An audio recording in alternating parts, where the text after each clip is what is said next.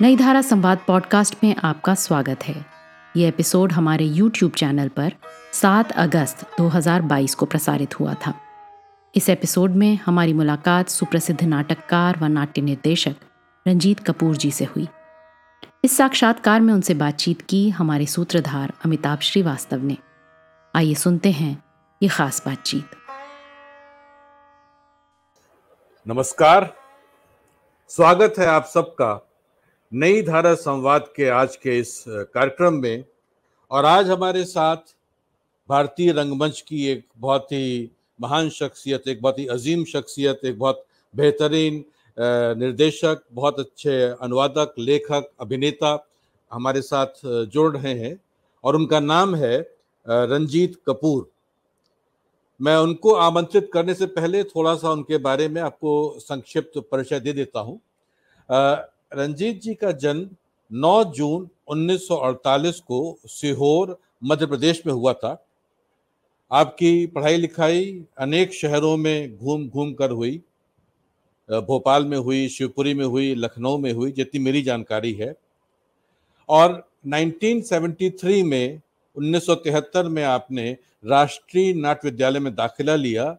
जहाँ से 1976 में आपने निर्देशन में विशेषज्ञता के साथ डिप्लोमा प्राप्त किया।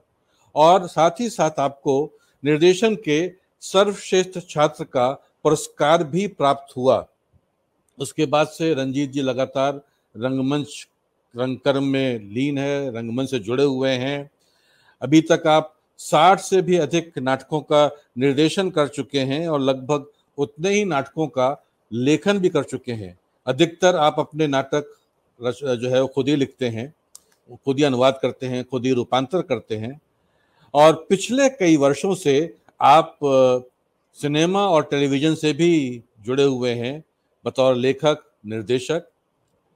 आपकी कुछ मशहूर फ़िल्में रही हैं, जाने भी दो यारों, कभी हाँ कभी ना, लज्जा लेजेंड ऑफ़ भगत सिंह आदि।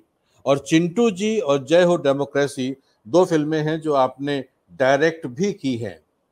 आपको जो पुरस्कार प्राप्त हुए हैं, उसमें मध्य प्रदेश सरकार का शिखर सम्मान है, जो आपको 1997-98 में मिला था, और केंद्रीय संगीत नाटक अकादमी का पुरस्कार सन 2005 में। आपकी कुछ प्रकाशित पुस्तकें भी हैं, चैनपुर की दास्तान, आंटियों का तहखाना उर्फ़ तेरा कब्रिस्तान एक्सटेंशन, रॉन्ग टर्न हम रहे ना हम। तो चलिए मिलते हैं श्री रंजीत कपूर जी से। रंजीत भाई नमस्कार। स्वागत है आप स्वागत है आपका नई धारा संवाद के आज की कड़ी में। मुझे बहुत अच्छा लग रहा है बहुत खुशी हो रही है हम लोगों का बहुत लंबा साथ रहा है एक दूसरे के साथ काम करने का एक दूसरे को जानने का। और हम लोग तब एक अलग रूप में मिलते रहे और आज हम लोग जो है एक अलग तरीके से मिल रहे हैं। मैं आज आपसे बातचीत करूँगा आपका इंटरव्यू लूँगा। कुछ हम्म। थोड़ा अजीब सा भी लग रहा है मुझे। हम्म। अच्छा यानी कि वैसे तो खैर जो आपका आप जो मुख्य रूप से आप बतौर निर्देशक के रूप में ज़्यादा जाने जाते हैं और आपका बहुत बढ़िया बहुत लंबा चौड़ा काम रहा है बतौर निर्देशक। लेकिन क्योंकि हमारे कार्यक्रम में हम थोड़ा सा लेखन से ज़्यादा जुड़े होते हैं तो आज हम आपका जो लेखन वाला पक्ष है उसके बारे में ज़्यादा बात करेंगे और हो सकता है कि निर्देशन और बाकी चीज़ों के बारे में अगर मौका मिला तो बात करेंगे और नहीं तो फिर कभी कोई और एपिसोड करेंगे उसके बारे में। आ, आपका बैकग्राउंड थिएटर का रहा है ये सभी लोग जानते हैं और घर में भी आपके एक पढ़ने लिखने का माहौल रहा है। आपकी जो माता जी थी मम्मी वो एक शायरा थी, बहुत मशहूर शायरा थी, अक्सर मुशायरों में भी हिस्सा लेती थी। तो वो सब भी माहौल था। आप भी, मुझे मालूम है कि बचपन से पढ़ने लिखने के बहुत शौकीन रहे हैं। ये लेखन का, लिखने का सिलसिला कैसे शुरू हुआ, कब शुरू हुआ? लेखन का जो शौक है, वो शायद मुझे विरासत में मिला मेरी मदर से, क्योंकि वो न सिर्फ़ बहुत अच्छी शायरा थी बल्कि नसर के भी बहुत अच्छा नसर नसर भी बहुत अच्छा लिखती थी वो। और मेरे फादर नसर मतलब दादे नस मतलब प्रोज क्योंकि लोग समझ नहीं पाएँगे हाँ हाँ प्रोज है प्रोज में। और मेरे फादर पढ़ने के बड़े शौकीन थे। हमेशा उनके हाथ में भी किताब रहती थी कोई ना कोई। अच्छा। बल्कि जब मेरी मदर को जब इंटरमीडिएट कर रही थी तो मेरे फादर उनको पढ़ाया करते थे शेक्सपियर पढ़ाया करते थे। हाँ तो वो बचपन से मैंने देखा उनको। कि वो माँ को ही पढ़ा पढ़ा माँ को भी पढ़ाते थे मेरी मदर को भी। बहरहाल तो एक मरतबा मेरे फादर ने ही एक बड़ी अच्छी कहानी पढ़ी थी तो मुझसे कहा कि ये कहानी बहुत अच्छी है अंग्रेज़ी की कहानी थी। रॉड सर्लिंग की एक बुक थी जिस जो ट्वेलाइट जोन उनका बहुत मशहूर वो था ट्वेलाइट जोन एक सीरियल आया करता था। हम्म। तो उस उस वो कहानी थी वेयर इज़ एवरीबडी तो मुझे उन्होंने कहा कि कहानी बहुत अच्छी है, इसका तुम अनुवाद करो।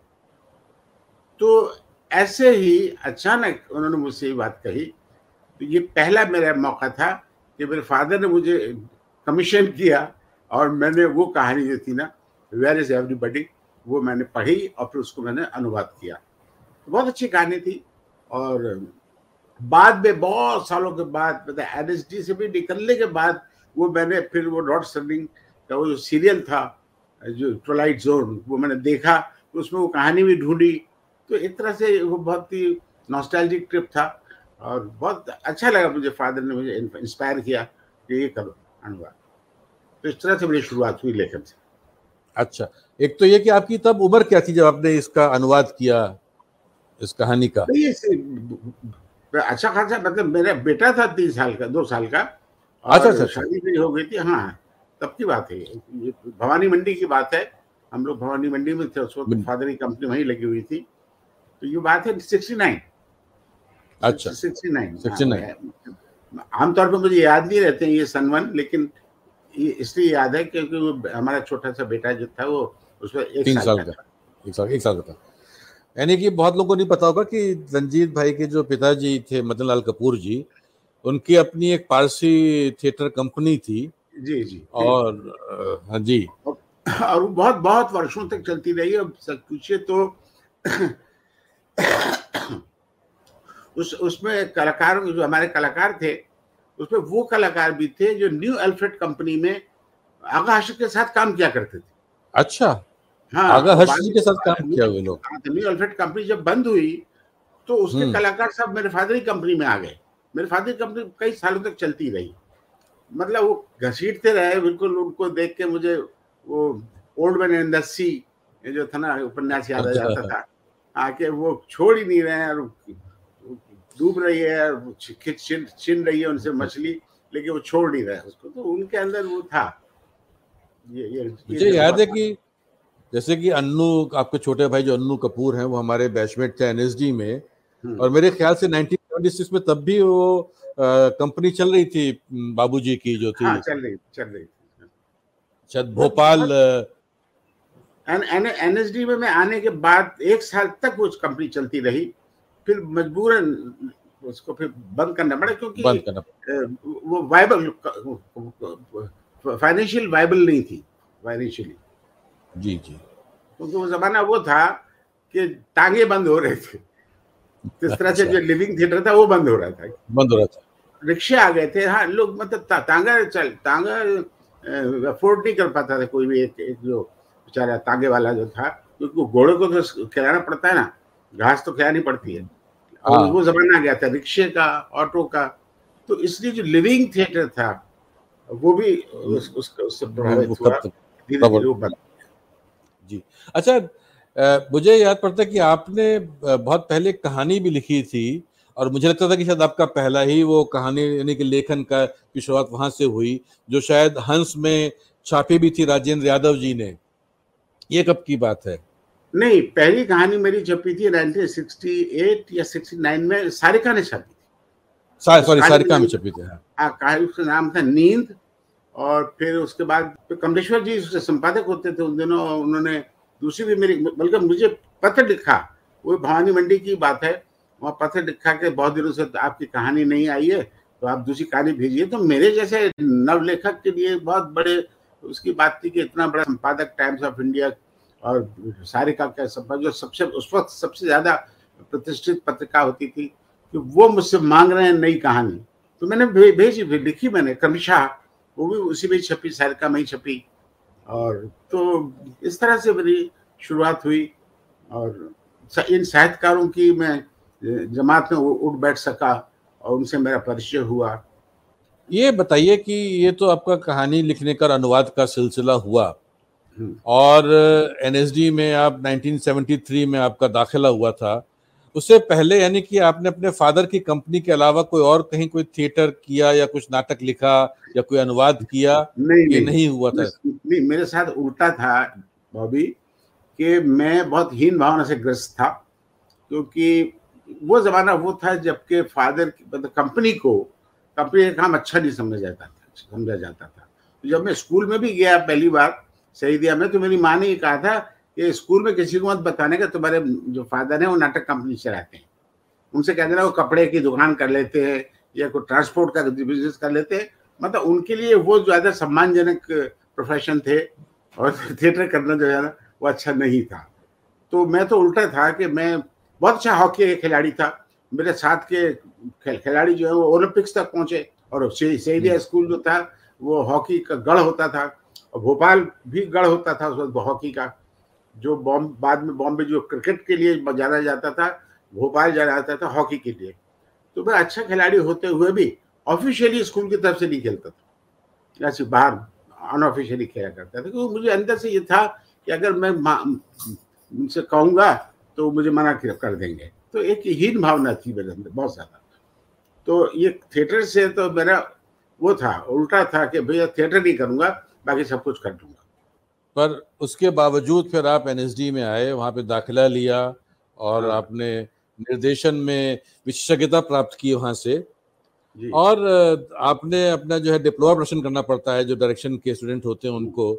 तो आपने जॉर्ज ब्यूखनर जो बहुत ही मशहूर जर्मन नाटककार थे उनका नाटक वॉइजेक किया जी। अपने डिप्लोमा प्रोडक्शन के लिए। तो मैं मैं ये जानना चाहता था कि भाई वैसे उस वक्त तक मोहन राकेश और गिरीश कर्नाड इस तरह के तमाम नाटककार थे उनके नाटक ऑलरेडी लिखे हुए जो नाटक आलेख मौजूद थे तो। आपने ऐसा क्यों चुनाव किया कि मैं यानी कि डायरेक्शन भी दूँगा और साथ में एक ऐसा नाटक लूँगा उसको अनुवाद भी करूँगा मैं? इसकी क्या वजह थी या कैसे, क्यों हुआ ये ऐसा? उसके उसके बहुत बड़ी ये थी कि मैं बहुत एम्बिशियस था और मैं कोई भी आसान काम नहीं करना चाहता था। मैं मैं बहुत चैलेंजिंग काम करना चाहता था और ख़ासतौर पे मिस्टर मिस्टर अलकाली जो हमारे गुरु थे, उनको मैं प्रभावित करना चाहता था क्योंकि मैं, वहाँ भी फिर हीन भावना आ जाती थी कि मेरे बैच में, मेरे आगे और पीछे भी सब जो लड़के थे स्टूडेंट जो थे, वो सब पब्लिक स्कूल से आए हुए थे। और मैं हिंदी क्षेत्र से आया हुआ था, चवन्नी छाप स्कूल से, सईदिया से, भोपाल से। तो मेरे अंदर कहीं ये था कि मैं उनको ये बताऊँ कि जो समझ है, वो सिर्फ़ अंग्रेज़ी बोलने वाले के पास नहीं होती है, दूसरे के पास भी होती है। तो वो मेरे लिए बहुत बड़ा एक चैलेंज था कि नाइनटीन सेंचुरी का प्ले जो कि हिंदुस्तान में कभी हुआ ही नहीं था उससे पहले। बल्कि मुझे मिस्टर अलकाई जब मैंने उन्होंने पूछा मुझसे कि आप कौन सा प्ले कर रहे हैं? अपना आपने प्ले चुन लिया? मैंने कहा हाँ चुन लिया। तो कहना, कौन सा? मैंने कहा वॉइस है। तो उन्होंने सबसे पहले था कि व्हाट और उसने फिर कहा नो नो नो तो मैंने क्यों सर तो उन्होंने कहा, भैया, वो बहुत मुश्किल प्ले है। मैंने कहा सर इसीलिए करना चाहता हूँ। तो उन्होंने बस कुछ कुछ पॉज लिया कुछ कुछ सेकंड्स का। और उसके बाद उनका, समझ गए कि ये लड़का जो है, ये जानता है इस सत्य को, ये बहुत मुश्किल प्ले है, फिर भी करना चाहता है, इसका मतलब ये है इसके अंदर कुछ है। तो फिर उन्होंने मुझे इजाज़त दे दी। बेस्ट बेस्ट डायरेक्टर डायरेक्टर का अवार्ड भी उसी में अवार्ड भी भेजे हाँ। पर मैं ये कह रहा था कि क्योंकि मुझे पता है जॉर्ज ब्यूकनर बहुत कम उम्र में उनकी डेथ हो गई थी। चौबीस साल की उम्र में उन्होंने तीन नाटक लिखे एक तो तेईस साल चार महीने।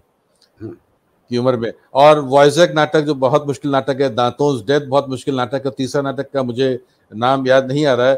तो एक तो हम्म? हाँ। अच्छा। तो आपने वो नहीं चुना कॉमेडी प्ले आपने वॉइसक का चुनाव किया और जो सबसे मुश्किल था वो चुना एक्चुअली उस वक्त तक लोग उम्मीद ये कर रहे थे मुझसे कि मैं शायद कोई पारसी प्ले करूँ। लेकिन इट वाज फॉर मतलब टू इजी फॉर मी कि अगर मैं वही उठा के जो अपने फादर के मैंने देखा हुआ है, बचपन से वो वो मैं कर देता हूँ। मैंने मैंने उसमें क्या किया? मैंने तो उसको जो का त्यों नकल कर दिया। तो वो मेरे लिए काफ़ी, ना काफ़ी ना काफ़ी था। तो इसलिए मैंने ऐसा प्ले चुना जो मतलब ये था कि अगर अगर मैं फेल भी होऊँगा तो कम से कम ऐसी चीज़ में होऊँगा जो बड़ी हो।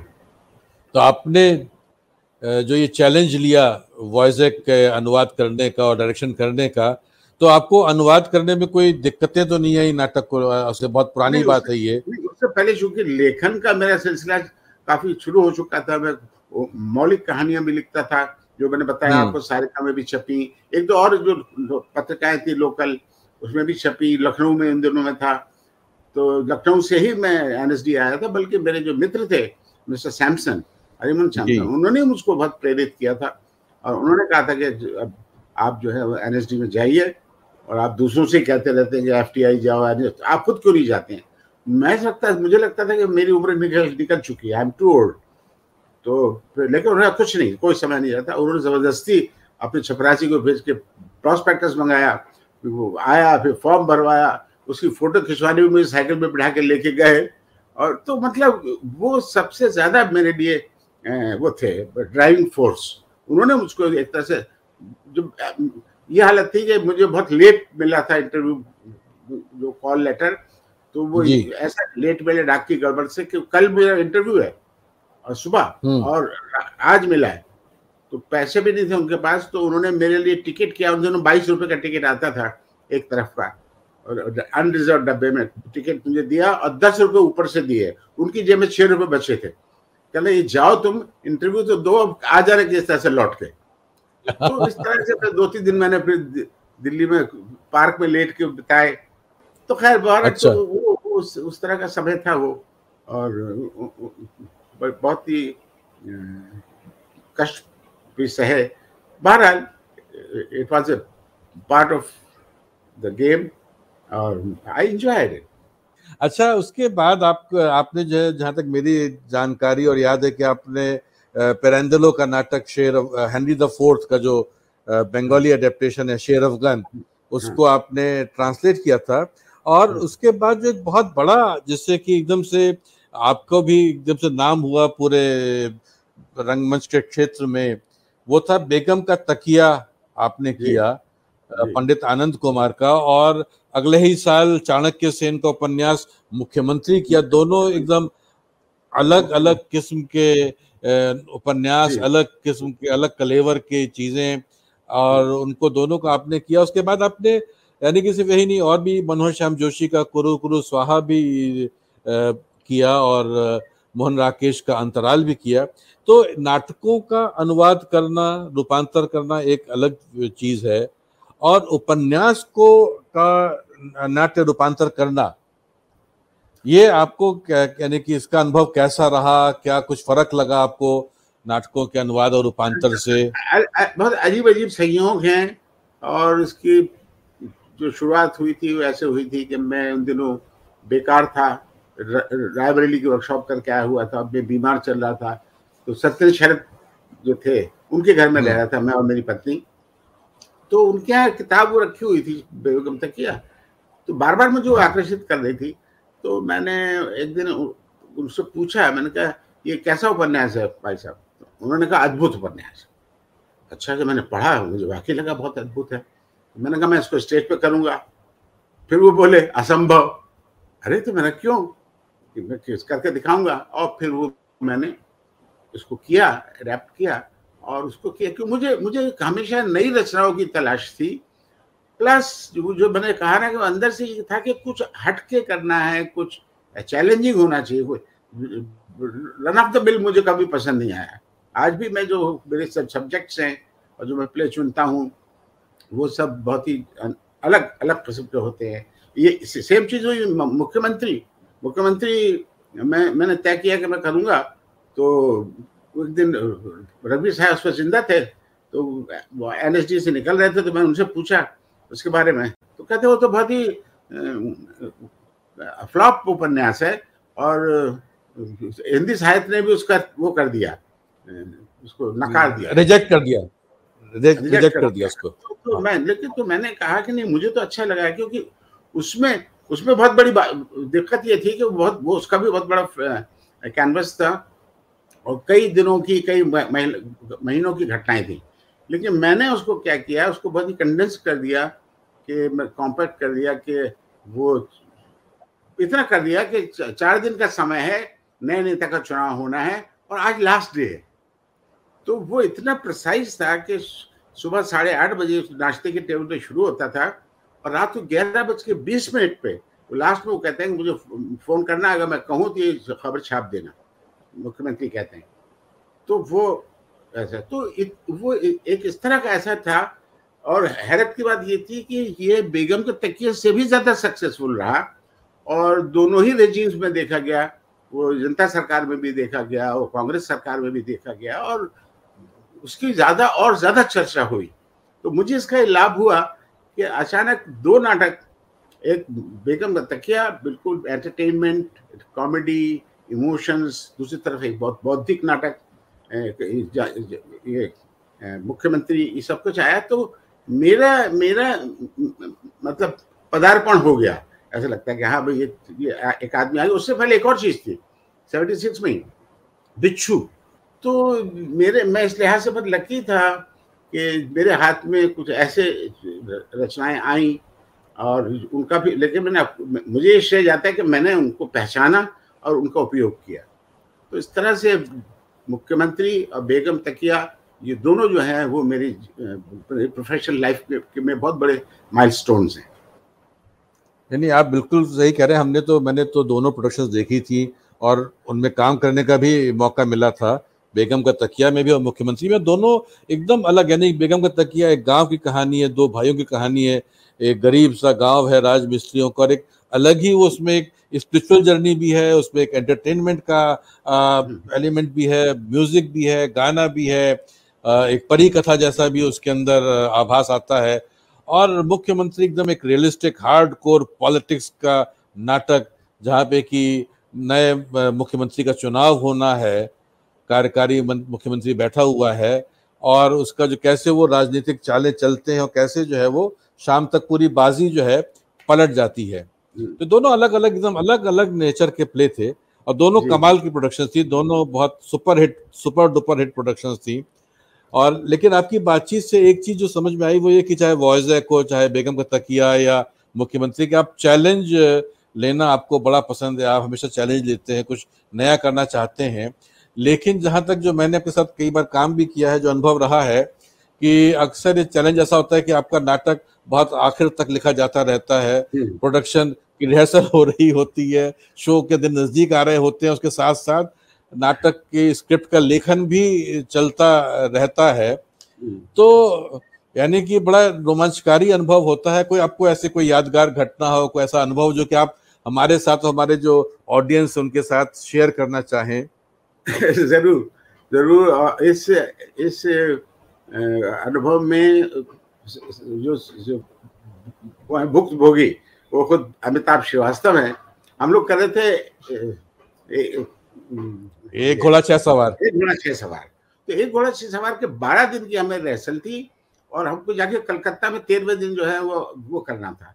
तो उसमें कुछ कविताएँ भी थी। होते होते ये हुआ कि हम कलकत्ते पहुँच गए हमारा शो है और बॉबी ने कहा अमिताभ श्रीवास्तव ने कि मेरे पास सिर्फ़ एक कविता है शुरू की वो और उसके बाद की कविता है। मैंने कहा कोई बात नहीं मैं ग्रीन रूम में हूँ और तुम एग्जिट लेके आओ और तब तक मैं तैयार रखता हूँ। तो लिटरली पूरे प्ले के दौरान मैं उधर लिखता था। बॉबी एग्जिट लेते थे, आके वो कविता लेके चले जाते थे जो उनको पढ़नी होती थी। तो ये बहुत ही ऐसा अनुभव था, बहुत रोमांचक भी था। और बाद में बहुत डरावना भी था मेरे लिए कि अगर उस वक्त मेरे दिमाग नहीं चलता ये कविता नहीं सूझती तो क्या होता?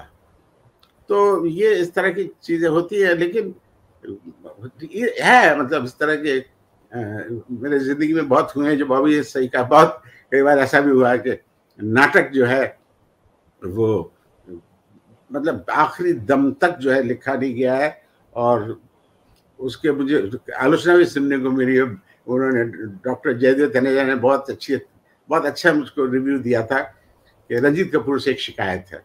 तारीफ़ की मेरे सभी नाटकों की और उसमें यह भी लिखा था उन्होंने कि रंजीत कपूर अब अपने दर्शकों के साथ और अपने अभिनेताओं के साथ न्याय नहीं कर पा रहे हैं, क्योंकि उतना ज़्यादा काम कर रहे हैं। तो ये सच बात है। तो फिर मैंने उसी से प्रेरणा लेकर उनके डॉक्टर तनेजा के रिव्यू से ये प्रेरणा ली थी कि अब मैं ऐसी हालत में नहीं करूँगा। मैं अपने दर्शकों को, अपने अभिनेताओं को इस इस परीक्षा में नहीं डालूँगा। जब तक मैं पूरा प्रॉपर समय नहीं दे पाऊँगा पूरा टाइम नहीं दे पाऊँगा तब तक मैं नाटक नहीं करूँगा। और काफ़ी मैंने काफ़ी इस बात को फिर आगे निभाया। नहीं बिल्कुल आपने निभाया और मुझे याद है इसका जो एक घोड़ा छह सवार का इशू जो कलकत्ता में होना था। हम्म। और उसमें यानी कि जो नाटक है कॉमेडी प्ले है उसमें टेलीफोन का एक बड़ा इंपॉर्टेंट रोल है नाटक में। बहुत एक हाँ फास्ट पेस नाटक है वो। और उसमें कई बार एकदम अगर सही क्यू पे टेलीफोन की घंटी नहीं बजी तो वो शायद पंच या वो मौका या उसका वो जो है निकल जाएगा। और आपको जो है आपने वो ज़िम्मेदारी भी ले रखी थी कि वो घंटी आप ही बजा रहे थे विंग्स में बैठ के टेलीफोन। की। और उसको करने के साथ साथ वो कविताएँ लिखना और मैं उसका एक जो है ऑडियंस को सुनाना चाहूँगा। ये जो उसी वक्त जब मैंने एग्जिट की है अपना रोल के अंदर सीन में से। और मुझे पाँच मिनट बाद दोबारा अंदर वापस आना है उतनी देर मुझे उन्होंने कविता लिख, चलो। अभी तक याद कहा था कि लो, ये दूसरी कविता पकड़ो। और मुझे दिया था, और मेरे पास इतना भी टाइम नहीं था कि मैं उसको पढ़ सकूँ, वहाँ पर खड़े होकर रिहर्सल कर सकूँ। मैं सीधे उसको लेके आया था, कविता वो थी खिले अरुण उषा प्राची में, पलटे प्रगतिपटी का रंग, किरण कंटकों से श्यामांबर, फटे देवा के दम के अंग। हर घर में खुशहाली बरसे हर आँगन में प्यार। नए वर्ष में प्रभुवर कर दो भारत का उद्धार। New year greeting number sixteen ठीक था ना? हाँ बिल्कुल ठीक है। ये करता है जो शुरू की लाइनें थी ना ये हाँ। गुप्त की जो पंचवटी है ये अच्छा उस से तो वो वो वो टेप दी मैंने पूरी। लेकिन लेकिन हाँ, क्या काम आई है? क्या काम आई वहाँ पे मौके हाँ, पे हाँ, वो? तो आप देखिए मैंने ये जीवन में मैंने सीखा है अभी कुछ भी आपने पढ़ा है कुछ भी आपने किया है वो कभी व्यर्थ नहीं जाता कभी ना कभी कहीं ना कहीं काम आता है। काम आता है। एक कविता मैं अभी सुनाता हूँ आपको जी। जो, जो वो सबसे लंबी कविता थी और उसी वक्त लिखी थी तो वो ये थी कि जब मैं बिल्कुल नन्हा था तेरी गोद में खेला करता था तू मीठी लोरी गाती थी और मुझे सुलाया करती थी पल्ले में झुलाया करती थी। हर साल के पहले दिन पर तू मुझे खीर खिलाया करती थी। ओ माँ तेरा वो नन्हा सुत अब उतना नन्हा नहीं रहा। वो युवा हुआ वो बड़ा हुआ अपने पैरों पे खड़ा हुआ। पर आज तलक माँ मुझको तो वो गोद तेरी याद आती है। हर साल नया जब आता है मुझे तेरी याद सताती है। New year greeting number thirty seven ज्ञान शुक्री बोला करता था रोता हाँ, हुआ इमोशनल हो जाता था। रोता था। सब लोग रोने लगते थे उसके हाथ सुन के कि हम्म। कितने को क्या क्या लिखता है जालिम यहाँ टैलेंट है हाँ। तो it was fun it was pure fun और अनअडल्टरेटेड फन तो मैं कॉमेडी मैं बहुत एंजॉय करता हूँ और बॉबी और हमारा तो इतना साथ रहा है तरह तरह की कॉमेडीज का। और ये तो हमेशा रहा है कि लास्ट मोमेंट तक जो है हमेशा एज पे रहते हैं हम लोग के। मतलब हमेशा मैंने क्या, क्या होगा पता नहीं रहता। हाँ क्या होगा? एक सस्पेंस भी रहता है। ऐसे ही एक नाटक वो था चैनपुर की दास्तान जो कि हाँ, हाँ निकोलाई तो गोगोल के इंस्पेक्टर जनरल हाँ, हाँ, से लूजली इंस्पायर्ड है। इतना दोष नहीं था ये था परिस्थितियों का था। उस जमाने में मोबाइल फ़ोन वगैरह तो थे नहीं। और हम लोगों ने रेसल शुरू कर दी। एक दूसरा प्ले तो वहाँ से कलकत्ते से आ गया मैसेज के नहीं ये प्ले तो हमारे यहाँ हो चुका है। नहीं नहीं वहाँ ये नहीं था वहाँ पे हुआ था कि धुएँ का आंचल वो भोपाल के नाटककार थे मैं नाम भूल रहा हाँ, हूँ। नहीं नहीं पहले नहीं कलकत्ते से ये आ गया था। हम लोग पहले वो कर रहे थे ना बन में ब्लॉक भी कर दिया था आधा प्ले एक, एक ये जो भाई आप भूल रहे हैं। चैनपुर की दास्तान उर्दू एकेडमी दिल्ली के लिए करना था हाँ, वो था एक घोड़ा का एक घोड़ा हाँ, की वक्त हुआ था। चैनपुर जो था उसका नाम पहले धुएँ का आंचल था। तो वो मैंने वो वहाँ के जो इस्माइल यूसुफ राइटर थे उनका कभी नाटक नहीं हुआ था स्टेज पे। वो हायर हायर सेकेंडरी स्कूल के प्रिंसिपल थे। उनसे मैं मिला भी था तो उनकी रचना मैंने और उर्दू में लिखते थे तो उर्दू में मैं उर्दू जानता हूँ। तो उसका एडवांटेज हुआ मुझको मैंने पढ़ा तो मैंने कहा मैं एक प्ले करूँगा। और मैंने किया वहाँ। उस वही हमने सोचा कि अब हम उर्दू एकेडमी का प्ले हो रहा है तो हम ये कर देते तो वहाँ से स्क्रिप्ट मंगाई है मेरे दोस्त मंजूर एहतशाम। ज़िंदा थे बेचारे उस वक्त कोविड में चले गए। तो खैर उन्होंने मुझे कुरियर से भेज दी लेकिन वही पेजेस भेजे जो हमारे पास पहले ऑलरेडी थे जिस तो हमने वो किया जाता था। तब फिर बॉबी से ही मैंने सलाह ली क्या करें हम तो बॉबी ने मेरा एक किसी के लिए फ़िल्म स्क्रिप्ट लिखी थी मैंने मतलब सीरियल के लिए ये चैनपुर तो उन्होंने कहा कि इसको करते हैं और इसको ही आप वो कर दीजिए। तो बना दीजिए इसको। पहले पहले प्ले था फिर उसका सीरियल बना फिर सीरियल से फिर प्ले तो ये अजीब किस्म का एक क्या करें रिसाइकलिंग हुआ है इसका। तो उस उसी आप कहे तो आप मैं उसी का एक पोर्शन सुना दूँगा जब हाँ उसको सुनाइए ना बिल्कुल चैनपुर के दास्तान का। सुनाइए। हाँ, हाँ बिल्कुल सुनाइए। बहुत संक्षिप्त में थोड़ा सा सुनाऊँगा। हाँ। सूत्रधार खाली स्टेज पर अकेला खड़ा है वो तमाश बिनों से सीधा मुखातिब होता है और कहता है मुआजिज हाजरीन आपकी खिदमत में पेश एक मजाहिया ड्रामा चैनपुर की दास्तान।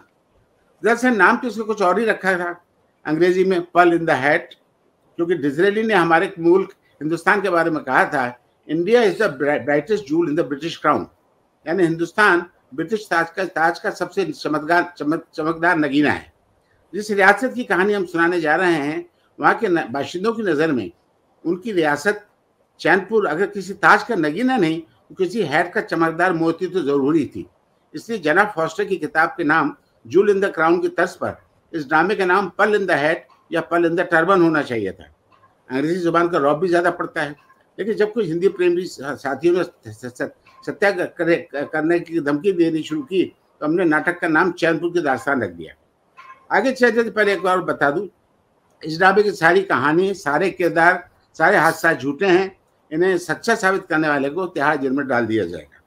यानी ये कहानी उस वक्त की है जब हिंदुस्तान में बेईमानी थी, रिश्वतखोरी थी और भ्रष्टाचार था। बहुत पुरानी बात है कि एक बार अंग्रेज़ों का कैसे हिंदुस्तान आज़ाद हुआ। लाल किले पर तिरंगा लहराया, फहराया, पूरा मुल्क सदियों से पाँव में पड़ी गुलामी की जंजीर तोड़कर आज़ादी की सांस ले रहा था। हर तरफ़ उमंग थी, जोश था, लोग खुशी से पागल हुए जा रहे थे। लेकिन आज़ादी का जश्न मनाने के बाद मुल्क के नेताओं को महसूस हुआ कि आज़ादी हासिल कर लेना आसान था, लेकिन उसे बनाए रखना बहुत मुश्किल है। मुल्क का दारोमद, दारोमदार अब इनके कंधों पर था। अगर कुछ गलत हुआ तो उसकी ज़िम्मेदारी पहले की तरह अंग्रेज़ों पर थोपना मुमकिन नहीं था, क्योंकि वो बेचारे बोरिया बिस्तर समेट कर अपने घर जा चुके थे। लौह पुरुष सरदार वल्लभ भाई पटेल की कोशिशों से सभी रियासतें हिंदुस्तान में शामिल हो चुकी थी, लेकिन पुरानी बीमारियाँ, नौकरशाही लेन देन रिश्वत और जमाखोरी की हवा इतनी तेज बह रही थी कि पंडित जवाहरलाल नेहरू को मजबूर होकर गुस्से में कहना पड़ा बेईमान और जमाखोर व्यापारियों को सब नज़दीक के लैंपोस्ट से लटका दिया जाएगा। और इस धमकी का नतीजा वही हुआ जो होना चाहिए था। यानी कि ये सारी बीमारियाँ मुल्क से हमेशा हमेशा के लिए खत्म होगी। लेकिन उस वक्त हिंदुस्तान के किसी कोने में, किसी एक कोने में, किसी भी एक कोने में एक रियासत ऐसी भी थी जो इन सारी धमकियों से बेखबर, अपनी छोटी सी आबादी में इन सारी बुराइयों को बड़े प्यार से गले लगाई हुई थी। इस रियासत का नाम था चैनपुर। इसके सरपरस्त रियासत के नाम की तरह चैन की बंसी बजा रहे थे, सिर्फ़ बंसी नहीं, बल्कि बैंड भी बजा रहे थे। तो ये इसकी शुरुआत होती है, फिर एक एक, से परिचय एक्टर एक्टर का परिचय होते हैं। इसमें बॉबी जो थे मेन रोल कर रहे थे, दिलदार खां मुरवत करेक्टर का नाम था। तो इस, ये बहुत ही बहुत ही कमाल का, वो सब्जेक्ट मतलब गोगोल की, वो प्ले था गवर्नमेंट इंस्पेक्टर और वो क्लासिक है अब पूरी दुनिया में इसके एक बार मतलब मैंने कोशिश की पता करने की तो कम से कम forty eight forty nine adaptation मुझे इसके ढूँढने को मिले उस पर नेट के ऊपर। तो इस, इस बहुत ही कालजयी रचना है और जब भी करें इसको ऐसा लगता है कि ये हमारे लिए बहुत ही सामायिक है और प्रासंगिक है। तो ये ये भी बहुत मज़ा आया है इसमें। और हम लोगों ने किया और हमारा नाटक बहुत अच्छा हुआ का, कामयाब हुआ चैनपुर की दास्तान हाँ जबकि वो भी मेरे ख्याल से यही आठ दस दिन के अंदर तैयार किया गया था। हाँ, स्क्रिप्ट भी लिखी गई थी और हाँ, प्रोडक्शन भी तैयार हुआ था। और इसकी एक थोड़ी छोटी सी कहानी। हाँ बताइए क्या करें? नहीं वो तो मेरा ट्रेजिक फ्लॉ है मेरे साथ। वो, हाँ, तो वो तो वो नहीं है। अब इसका एक छोटा सा एक और इसका एनेक्डोट में शेयर करना चाहूँगा अपने दर्शकों के साथ। वो ये कि क्योंकि पहले नाम दिया जा चुका था धुएँ का आंचल और नाटककार का भी नाम दिया जा चुका था। तो। जब हुआ कि वो नाटक बदल गया और जो अनीस आजमी हम लोग के दोस्त हैं वो भी उर्दू एकेडमी में सेक्रेटरी थे उनको। बताएगा कि भाई अब नाटक तो हमने बदल दिया वो नहीं हो रहा उसकी स्क्रिप्ट की प्रॉब्लम हो गई। तो वो बोला कि नहीं नहीं भाई ऐसा है कि अब तो आप कुछ भी करो ये तो जा चुकी है पब्लिसिटी और धुएँ का आंचल नाम जो है वो छप चुका है। तो इसी जो उनका भी नाम जा चुका है। तो इसलिए हुआ ये कि फिर जो है इसी जो जो बताई अभी पढ़ी रंजीत भाई ने स्पीच बिगनिंग की इसमें शुरू में एक पैराग्राफ और जोड़ा गया कि भाई इस नाटक का नाम धुएँ का आंचल था लेकिन फिर किस वजह से नहीं सॉरी इसका नाम चैंपो की दास्तान था पर कैसे फिर इसको मैं बदलना पड़ा धुएँ के आंचल को बनना पड़ा उसका उसका एक पूरा एक्सप्लेनेशन हाँ, देना पड़ा था कि बहुत फनी बहुत फनी एक्सप्लेनेशन हाँ वो भी एक अच्छा आपने यानी कि वैसे तो मेरे ख्याल से जितने भी नाटक किए हैं साठ सत्तर पचहत्तर मुझे एग्जैक्ट संख्या तो पता नहीं है तो उसमें मेरे ख्याल से लगभग सभी नाटक वो हैं जो कि आपने या तो खुद अनुवाद किया खुद ही या तो नाटक का रूपांतर या उपन्यास का रूपांतर किया, लेकिन कुछ ऐसे भी नाटक आपने किए हैं जो कि किसी और ने लिखे थे, जैसे कि मोहन राकेश का नाटक पैर तले की ज़मीन, जो कि वो आधा ही लिख पाए थे, तभी उनके, उनका देहांत हो गया था। वो अधूरा नाटक था, या पूरे नाटक भी किया आपने, खूबसूरत बहू नाग बॉर्डर साहब का और स्वदेश दीपक जी का कोर्ट मार्शल। और वो तो मजबूरी थी कि पैर तले की ज़मीन को पूरा करना था रीराइट करना था, लेकिन आपने ये खूबसूरत बहू और अपना कोर्ट मार्शल को भी काफ़ी कुछ रीराइट किया, पूरा नाटक बदला। और वो भी अपने आप में एक इतिहास है। तो यानी कि क्या आपको कोई ऐसी दिक्कत होती है कि भाई जब तक कि मैं खुद कलम ना चलाऊं नाटक पर, तब तक मुझसे नहीं हो पाएगा, या कि नाटक की कमियाँ खामियाँ को लगता है कि दूर हो जाए करनी है? क्या वजह तो, बताएँ मैं तो चाहता हूँ कि मुझे लिखना ना पड़े मुझे एक रेडीमेड स्क्रिप्ट मिल जाए। लेकिन इतफाक ऐसा है कि जब भी मेरे हाथ में कोई स्क्रिप्ट आई उसमें बहुत खामियाँ थी। और मुझे रिराइट करना पड़ा मजबूरी मैं तो पहले तो खूबसूरत बहू तो मैंने मना कर दिया था मैं नहीं करना चाहता। लेकिन बच्चू भाई जो। थे वो वो जिद पड़ गए। और इसके लिए अंकुर जी जिद पर पड़ गए अड़ गए। कोर्ट मार्शल के लिए। पैरतली की ज़मीन पे। अच्छा, तो, बल्कि मुझे तो शक होने लगा था कि अंकुर जी मुझे फ्लॉप हम्म। करवाना चाहते हैं मनी मनशा अच्छा। इसके पीछे पड़ा कि पैरतली की ज़मीन ही करो। मैं उनसे हम्म। कहा मैंने कहा कि इसको मैं कुछ और कर देता हूँ उनको। नहीं वो अंतराल अंतराल अंतराल में हुआ। अच्छा। अंतराल उनका मोहन राकेश का। हाँ मोहन राकेश का बहरहाल अंतराल मैंने किया और तो वो वो बहुत कामयाब मेरा नाटक रहा अंतराल और क्योंकि इसमें देखिए बहुत समझना बहुत ज़रूरी होता है कि किसी रचना में कौन सी चीज़ पे आपका फोकस है। कौन सी चीज़ ऐसी? तो उसमें क्या था कि अंतराल में जो सबसे ज़्यादा दिक्कत थी वो ये थी कि जो बोला जा रहा है कि जो चरित्र बोल रहे हैं उससे ज़्यादा सोचा जा रहा है। और जो सोचा जा रहा है वो कई बार जो बोला जा रहा है उससे ज़्यादा वो है इम्पोर्टेंट है। हाँ तो तो इस तरह से फिर मैंने कोशिश की कि किस तरह से मैं जो सोचा जा रहा है वो भी लोग लोगों तक पहुँचे। और इसमें हमने मेरे कभी भूल नहीं सकता मैं आसिफ और जो जो, जो हमारे एन एस डी के बंदे सऊती ये लोगों ने मेरी बहुत ये लोग मेरे वो थे क्या कहना चाहिए? Right and left hand inspiration थे ये लोग मेरे। इन लोगों ने मेरी बहुत हेल्प की और तभी वो नाटक जो था, वो सक्सेसफुल हुआ। भारतीय रंगमंच के सम्मानित निर्देशक व लेखक रंजीत कपूर जी ने 60 से अधिक नाटकों का लेखन व निर्देशन किया। उनकी लिखी फ़िल्में जाने भी दो यारों, Lajja the legend of Bhagat Singh आदि ने भारतीय सिनेमा को नए आयाम दिए। रंजीत जी मानते हैं कि लेखन उन्हें विरासत में मिला। उनकी माँ एक शायरा थी और पढ़ने लिखने की बहुत शौकीन थी। उनके पिता की अपनी पारसी थिएटर कंपनी थी।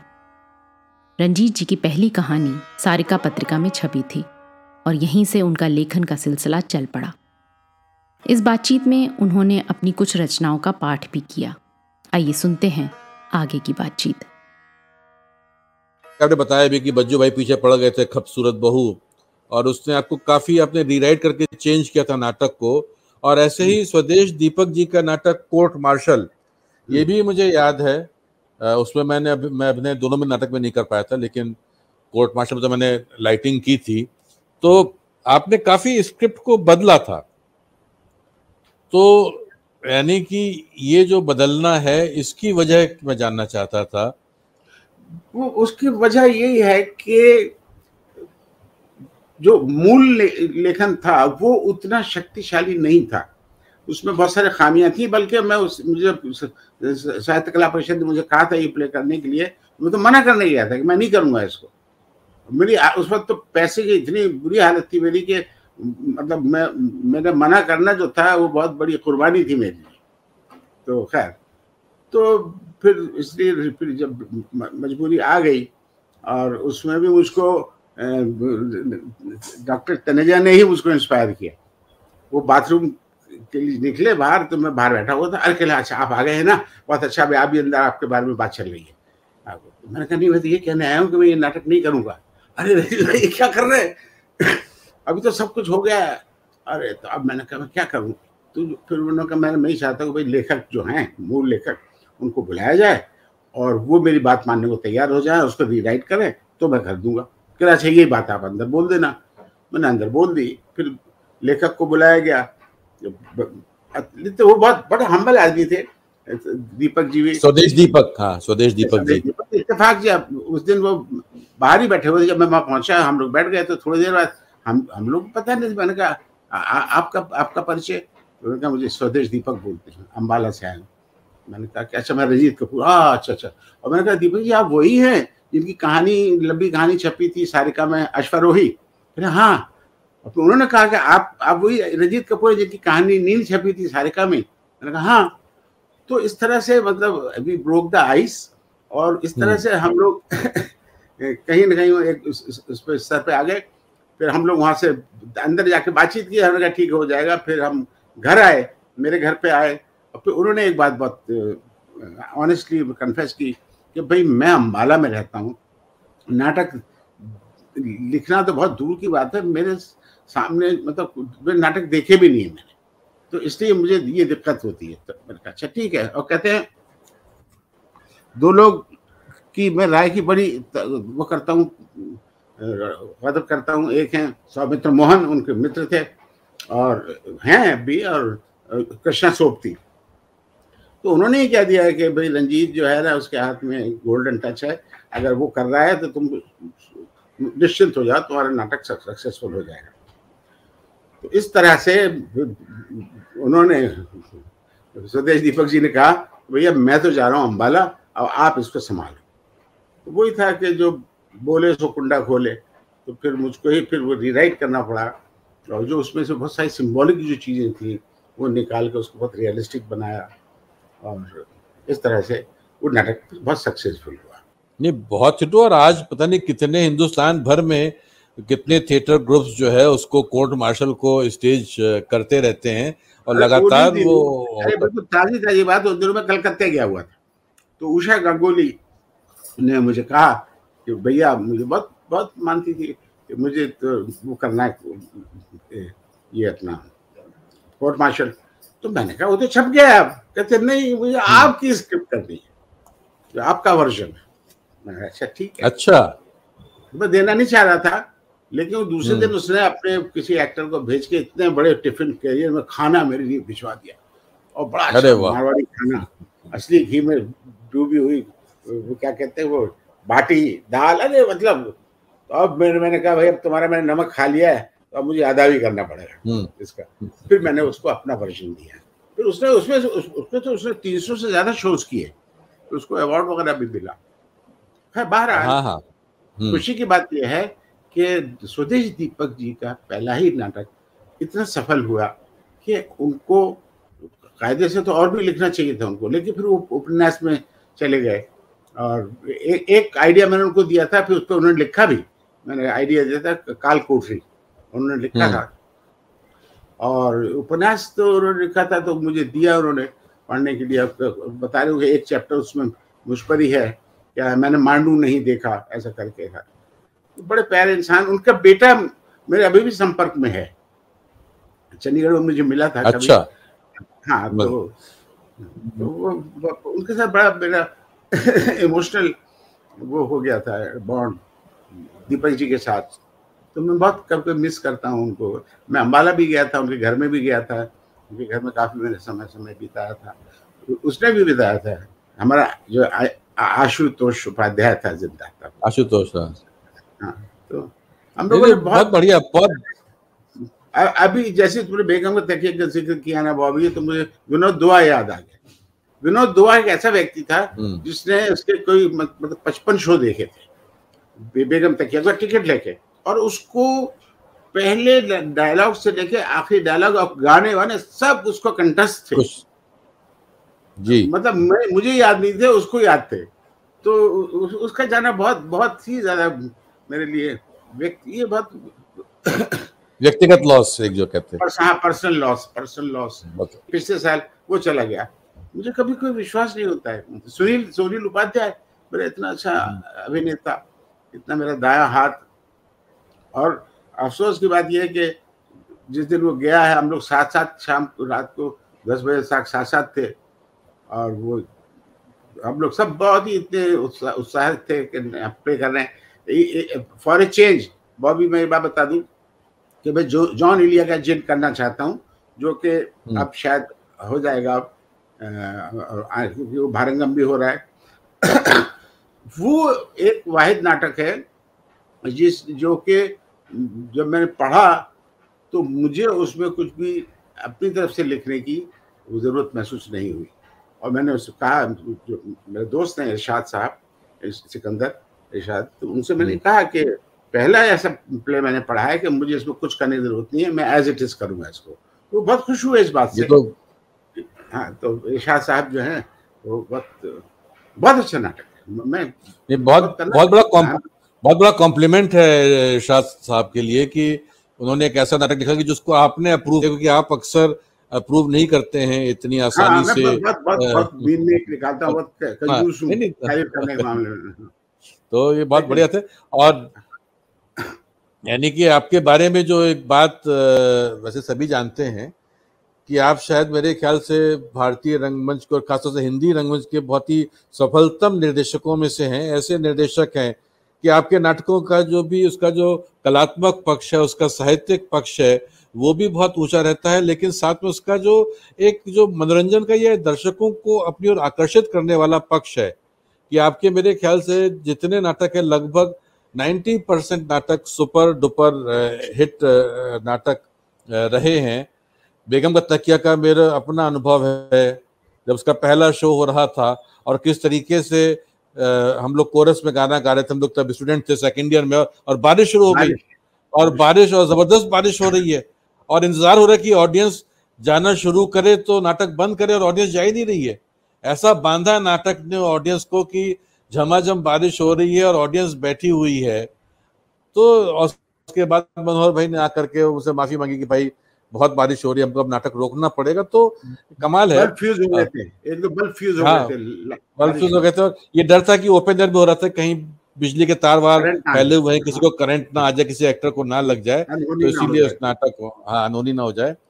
और ऐसे ही आपने अभी और इनसे पूछा था कि क्या क्या इसी टिकट में हमको कल देखने को मिलेगा? तो मैंने कहा हाँ। तो भैया डेप्यूटी चीफ यही बताएँगे। उनका हाँ मिलेगा। तो दूसरी रेन और no rain not to be missed हाँ।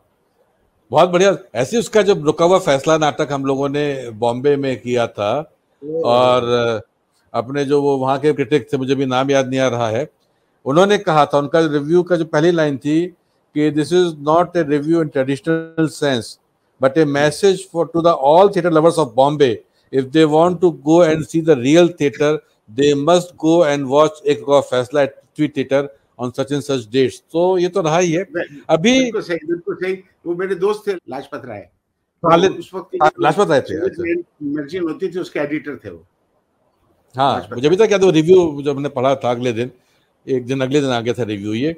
ऐसे ही आपने एक नाटक किया था शॉर्टकट एनएसडी डेप्यूटी हाँ। कंपनी में ही किया था अभी कुछ साल पहले जो कि अपने आप में बड़ा इंटरेस्टिंग नाटक है कैसे कि एक व्यक्ति है छोटी सी नौकरी में है, कंपनी कॉरपोरेट, उसमें सेटअप में, और उसके पास एक फ्लैट, उसकी चाबी है, और किस तरीके से उस चाबी की वजह से वो उसका जो है, पूरा शोषण होता है उसका। तो मैं चाहूँगा रंजीत भाई कि अगर आप आज्ञा दे तो हम शॉर्टकट का एक छोटा सा सीक्वेंस जो है, अपने दर्शकों को दिखाएँ। हाँ उसके उसके पहले मैं थोड़ा सा एक बात बता देना चाहता हूँ। क्या हुआ कि मेरी वाइफ जो है जब बच्चे हमारे छोटे थे चाहे गुरुषा हो चाहे मीशा हो तो हमेशा नाटक दिखाने ले जाती थी। गुरुषा ने तो पाँच चार साल एनएसडी का टाई ग्रुप भी किया उसने हमारा हाँ, तो उन दिनों तिशा जो थी मेरी वाइफ वो दिखाने लगी प्ले जूजू को। उस वक्त वो सेंट पीटर्स में बोर्डिंग में पढ़ रहा था। तो उसको पहला नाटक दिखाने लगी। तो मैं बहुत जिज्ञासु था, उसको नाटक कैसा लगा? तो मैंने पूछा, नाटक कैसा लगा? तो उसने कहा सो सो तो पता लगा कि नाटक जो था, वो थोड़ा ऐसा था, साहित्यिक मतलब मुझे नहीं एग्जैक्टली नहीं मालूम कौन सा नाटक था आषाढ़ का एक दिन था या अध्याय था या क्या था। लेकिन मुझे लगा कि नहीं, ये जो नई पीढ़ी है, ये इसके साथ आइडेंटिफाई नहीं कर सकती, इतने इतने मेच्योर नाटक के साथ। क्या करूँ मैं? और ये लोग बच्चे थे जो वी चैनल और एमटीवी ये ये स्टेपल डाइट रही थी तो इनको मैं कैसे लुभाऊं? तब मैंने तय किया कि वो नाटक ऐसा होना चाहिए जो आज का नाटक हो। देखिए मैंने बहुत इक्का दुक्का ही मैंने ऐतिहासिक नाटक किए होंगे मुझे तो याद भी नहीं पड़ता। मेरे हमेशा नाटक जो थे वो कंटेम्प्रेरी होते हैं वो आज के नाटक होते हैं। आज के लोग जो हैं उसके साथ मैं चाहता हूँ कि आइडेंटिफाई करें। तो ये सिर्फ़ जूजू मेरे बेटे से प्रभावित होकर मैंने ये सब्जेक्ट मैंने चुना था और मैंने तय किया था कि ये कहानी ऐसी होना चाहिए और म्यूजिकल भी होना चाहिए। तो म्यूज़िक म्यूज़िक के लिए फिर मैंने और मेरा पहला जो कोरियोग्राफर उस, उस, उसने मेरे साथ जो काम किया वो एशले लोबो ने। आज वो बहुत बड़ा कोरियोग्राफर है फ़िल्म इंडस्ट्री का। उसने शुरुआत मेरे साथ ही की थी। तो वो नाटक में म्यूज़िक भी मैंने दिया। और उसको फिर मैंने यहाँ दिल्ली, बॉम्बे में आके शान से और मधुश्री से गवाया, ताकि मैं चाहता था कि गाने की क्वालिटी है, वो भी एट पार हो। वो, जो आज के जो बच्चे जो म्यूज़िक सुनते हैं सबसे पहले उनको लगे कि हाँ हाँ ये इसके साथ हम आइडेंटिफाई कर रहे हैं। तो इस तरह से ये नाटक का, वो हुआ। शुरुआत मैंने की शॉर्टकट की कि आज का नाटक है कंटेम्प्रेरी नाटक है, और अल्लाह स्टोरी है तो आप दिखाइए इसको। और मुझे लगता है कि आज की पीढ़ी को बहुत पसंद आएगा।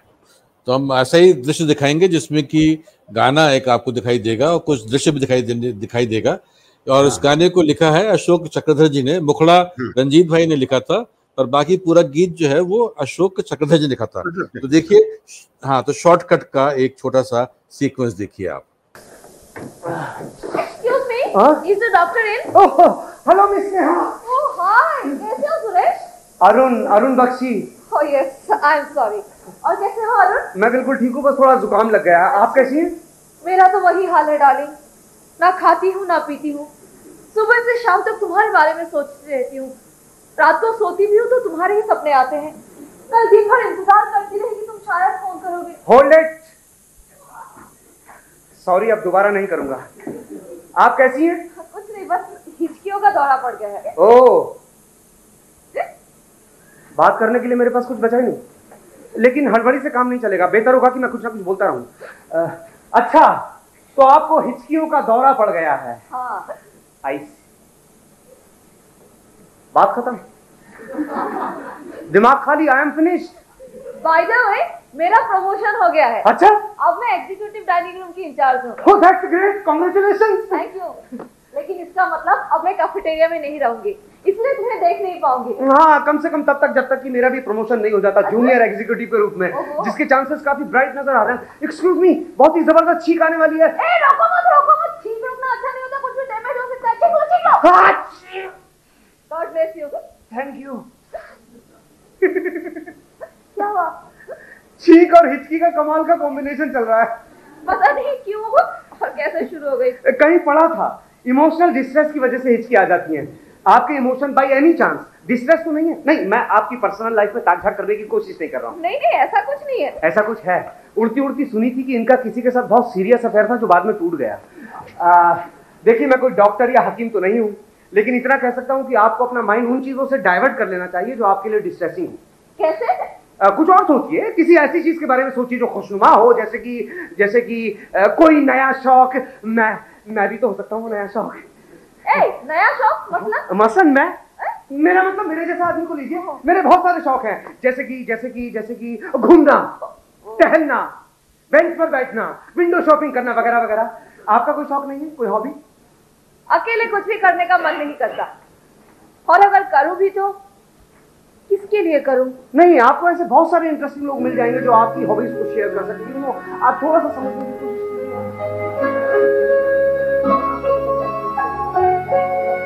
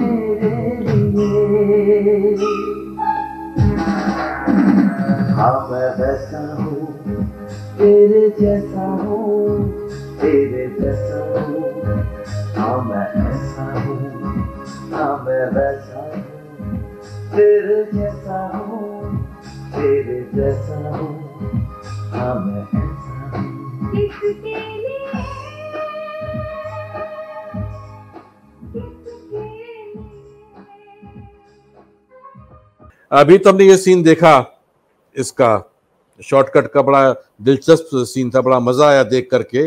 मैं आपसे एक चीज़ जानना चाहता हूँ कि आपके नाटक मैंने आपके साथ बहुत काम किया है। चैनपुर की दास्तान में किया यानी कि शुरुआत तो हुई थी बेगम का तकिया से जिसकी की ज़ुबान एकदम अलग किस्म की ज़ुबान थी बेगम का तकिया की। मुख्यमंत्री की अलग किस्म की भाषा थी। फिर चाहे वो एक घोड़ा छह सवार हो या चैनपुर की दास्तान हो या शेखव की दुनिया हो, आपके, यानी कि आपकी भाषा में बड़ी रवानगी रहती है। अच्छा आपको सारी भाषाओं पे, यानी कि हिंदी, अंग्रेज़ी और उर्दू तीनों पे बड़ा कमाल का आपका कमांड भी, बहुत अच्छी पकड़ भी है आपकी इन भाषाओं पर। और आपका जो आप जो लिखते हैं, जो संवाद होते हैं, उनमें जो रवानगी होती है, जो करेक्टर के साथ एकदम बिल्कुल मैच करते हुए संवाद होते हैं तो ये आपकी एक बड़ी बहुत बड़ी विशेषता, बहुत खासियत है आपके लेखन की। एक तो आप कैसे चुनाव करते हैं कि मैं ये भाषा को ऐसे इस्तेमाल करूँ या इस नाटक के लिए, कैसे, क्या तरीका होता है उसका? उसके लिए कोई विशेष वो अपने आप ही मतलब जो चरित्र होते हैं, मिसाल के तौर पे एक एग्जांपल देता हूँ। बहुत प्रभावित था राही मासूम रजा से। तो जब उनकी आधा गाँव और ये नावल आया था और तो वो उनकी थोड़ी बहुत आलोचना हुई थी कि गालियाँ वालियाँ हैं इसमें बहुत सारी। नहीं लेकिन उनका लॉजिक बहुत सही था कि भाई मैंने इन, इन लोगों को इन चरित्रों को मैंने बचपन से देखा है और ये उन्हीं की भाषा है मैं उनके हाथ में अपनी डिक्शनरी नहीं दे सकता। तो ये उनकी भाषा है और मैंने बचपन से सुनी थी तो वो वैसे जो हुए रख रहा हूँ। इसलिए जब बैडिट क्वीन में लिख रहा था तो बैंडिट क्रू में मैंने डाकुओं के साथ पचास दिन गुजारे थे जंगलों में तो उनकी भाषा से और उनकी जो जो जो एक्सप्रेशन है जो जिस तरह के वो इस्तेमाल करते हैं उस सबसे मैं पूरी तरह से परिचित था तो ज़ाहिर है कि मेरे जो डायलॉग्स होंगे वो वहीं से उनकी उन्हीं की मिलियों से लूँगा मैं उन्हीं की जो बोलचाल की उनकी जबान है आपस में जिस तरह से कम्युनिकेट करते थे वही मैं इस्तेमाल करूँगा उस, उसके अलावा कोई चारा ही नहीं। तो इस तरह से मैं हमेशा सजग रहा हूँ कि आप भाषा चरित्रों के हिसाब से जो है, वो आप जो है, गढ़ते हैं और आप संवाद लिखते हैं और आप उनको फिर उस तरह से पेश करते हैं। जो अभी आपने बात कही, एक तो खैर मैं आपकी फ़िल्म के लेखन के बारे में बात करना चाहता था थोड़ा बहुत, नाटकों के साथ साथ पर मैं एक बात अपने जो साथी दर्शक हमारे साथ जुड़े उनको बताना चाहूँगा कि रंजीत भाई के ऊपर हम चाहें तो पूरा एक एपिसोड उनकी जो ज़िंदगी है जैसे दो एपिसोड उनकी ज़िंदगी में, क्योंकि ये डाकुओं ने भी इनको एक बार किडनैप कर लिया था। और बड़ी नाटक जितने इनके नाटकीन के नाटक रहते हैं उतनी उतनी ही नाटक, नाटकीन का जीवन भी रहा है। तो पूरे एक दो एपिसोड उसके ऊपर हो सकते हैं। फ़िल्म का काम बहुत किया, फ़िल्म बहुत लिखी है टेलीविज़न के लिए बहुत काम किया है। तो उस पर भी एक अलग से एपिसोड किया जा सकता है, जो हम फिर कभी अगर मौका मिला इसमें नई धारा संवाद में तो हम ज़रूर इस पर बातचीत करेंगे। लेकिन आज एक बात जो मैं आपसे जानना चाहता हूँ वो ये कि आपका फ़िल्म लेखन की तरफ़ शुरुआत कैसे हुई? क्योंकि आप तो दिल्ली में थे एनएसडी में रेपेट्री में थिएटर वगैरह कर रहे थे। फ़िल्म लेखन का सिलसिला कैसे शुरू हुआ? मुझे मुझे ले, फ़िल्म लेखन का मुझे शौक नहीं था। वो हुआ ये कि मेरी एक बार मुलाकात हो गई थी मेरी दोस्ती थी विनोद चोपड़ा से रवि बासवानी से तो दिल्ली से ही दोस्ती थी। तो उन्हीं दिनों अपना ये अपना कुंदन शाह वो एक फ़िल्म लिखना चाहता था बनाना चाहता था। तो उसको दो, दो, दो तीन लोगों ने तो उसके रिजेक्ट कर दिए कि उसको पसंद ही नहीं आया उन लोगों को वहाँ के जो बम्बे के जो राइटर्स थे उनका जिसमें भी लाश ही जो है सेकेंड हाफ़ के अंदर लाश ही चल रही है तो उन्होंने रिजेक्ट कर दिया था। एक दो लोगों ने लिखने की कोशिश की तो कुंदन को वो पसंद नहीं आया क्योंकि वो सिर्फ़ लफाजी थी उसमें सिर्फ़ वो नहीं थी। तो उसको विनोद चोपड़ा ने विधु विनोद चोपड़ा ने और रवि बासवानी ने कहा कि इसको एक ही आदमी लिख सकता जाने विधु यारो को। उसका नाम जाने विधु यारो नाम नहीं था उसका। वो उसने जो ओरिजिनल नाम लिखा था वो था ऑल स्क्रूड अप तो जा, जाने विधु यारो नाम मैंने दिया। तो उसने कहा एक ही आदमी लिख सकता है वो दिल्ली में बैठा हुआ है वो रंजीत कपूर है। तो इस तरह से कुंदन ने मुझे चिट्ठी लिखी फिर कुंदन दिल्ली आया फिर हमारी बातचीत हुई फिर उसमें मैंने उसको भी शामिल किया अपने सतीश कौशिक को भी शामिल किया। और इस तरह से जा, जाने भी यारो लिखी गई। बाद में हमने बॉम्बे में आके लिखी तो लेकिन वो वो पहला प्रयास था। कुंदन बहुत ही खुश था। और यहाँ तक कि जब दूसरी बार उसको आठ साल के बाद मुझे फिर उस, उसे याद किया और फिर उसने कहा कि हमारा उन दोनों झगड़ा हो गया था थोड़ा सा। उस सीरियल बना रहा था तो उसने कुछ ऐसा हो गया हमारी गलत फहमी हो गई थी। तो उसने मेरी बातचीत बंद थी उससे। उसका एक बार लैंडलाइन पर फ़ोन आया तो, कुंदन ने कौन बोल रहा है? कहता कुंदन कुंदन बोल रहा तो कुंदन उन दिनों सब हमारा एक ही व्यक्ति होता था मिसेज आचार्य के होटल में रेस्टोरेंट में जो काम करता था। हाँ तो वो वो कुंदन मैं कुंदन कहते नहीं, कुंदन शाह। ओ अरे मैंने कैसा हो गया, कुंदन, क्या हुआ? वो वो कॉन्शियस था, मैं कॉन्शियस नहीं था, क्योंकि मैं आई वाज नॉट प्रिपेयर्ड ना। उसको उसको कॉन्शियस था क्योंकि हमारा झगड़ा हुआ था लास्ट में। तो खैर तो उसने कुंदन ने कहा कि मैं फ़िल्म बनाना चाहता हूँ और तुम ही लिख सकते हो उसको। तो मैंने कहा, ठीक है भाई। मैं इमोशनल भी हो गया बहुत कि भाई, इसने, मैंने कहा, यार, लेखक को कमी थोड़ी है, और तुम इतने दूर से मुझे याद किया है। कब चाहते हो मुझे? तो कहता है यस्टरडे तो मैंने कहा अच्छा ठीक है। तो एक हफ़्ते बाद ही फिर मैं बॉम्बे पहुँच गया और फिर लिखी, कभी हाँ कभी ना। छब्बीस दिन में, वो रिकॉर्ड टाइम था। ऐसे रिकॉर्ड टाइम में मैं बैंडिट क्वीन भी लिखी थी, सोलह दिन में। तो खैर तो ये इस तरह से फिर लेखन एक के बाद एक के बाद एक शुरू होता गया।